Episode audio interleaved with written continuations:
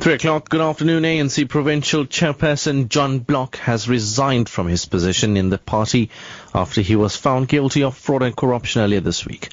Pressure has been mounting on the provincial strongman since his conviction. In the same case in the Kimberley High Court trifecta, Director Christos Scholtz was found guilty while Deputy Secretary Alvin Botes was acquitted of all charges. Block was found guilty of receiving kickbacks in return for granting millions of rands in tenders to the Trifecta group of companies.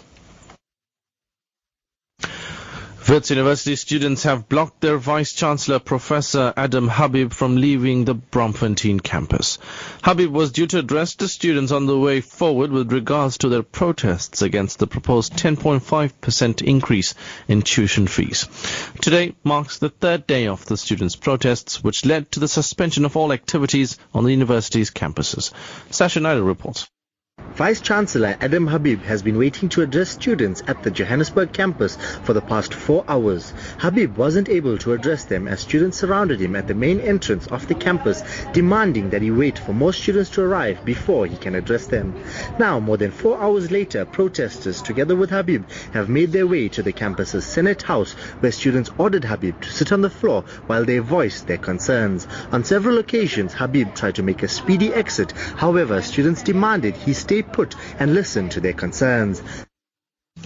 The KwaZulu-Natal Police Commissioner Mmamonnye Ngobeni has apologized for her role in a meeting of Board of Commissioners which expressed support for the suspended National Police Commissioner Ria Phiyega in July. This after MPs in the Police Committee grilled Ngobeni about the statement which the Board of Commissioners issued shortly after the release of the Marikana Commission. Ngobeni was not present at the time due to study commitments. However, she's apologized for what she describes as an honest mistake. Perhaps it was just an honest mistake uh, by all of us for saying things that perhaps uh, we were not supposed to say, perhaps uh, things that were uh, out of turn. And finally, the Palestinian President Mahmoud Abbas has condemned a Palestinian arson attack on a shrine holy to Jews and Christians. President Abbas has described as irresponsible be- behavior the burning of Joseph's tomb in the West Bank town of Nablus. The militant group Hamas, which controls the Gaza Strip, has declared Friday a day of rage against Israel. Masjid Awad is a Palestinian student. People are feeling so angry about it. For them, Al-Aqsa Mosque is something like uh, not just religious, simple. It's also political and identity.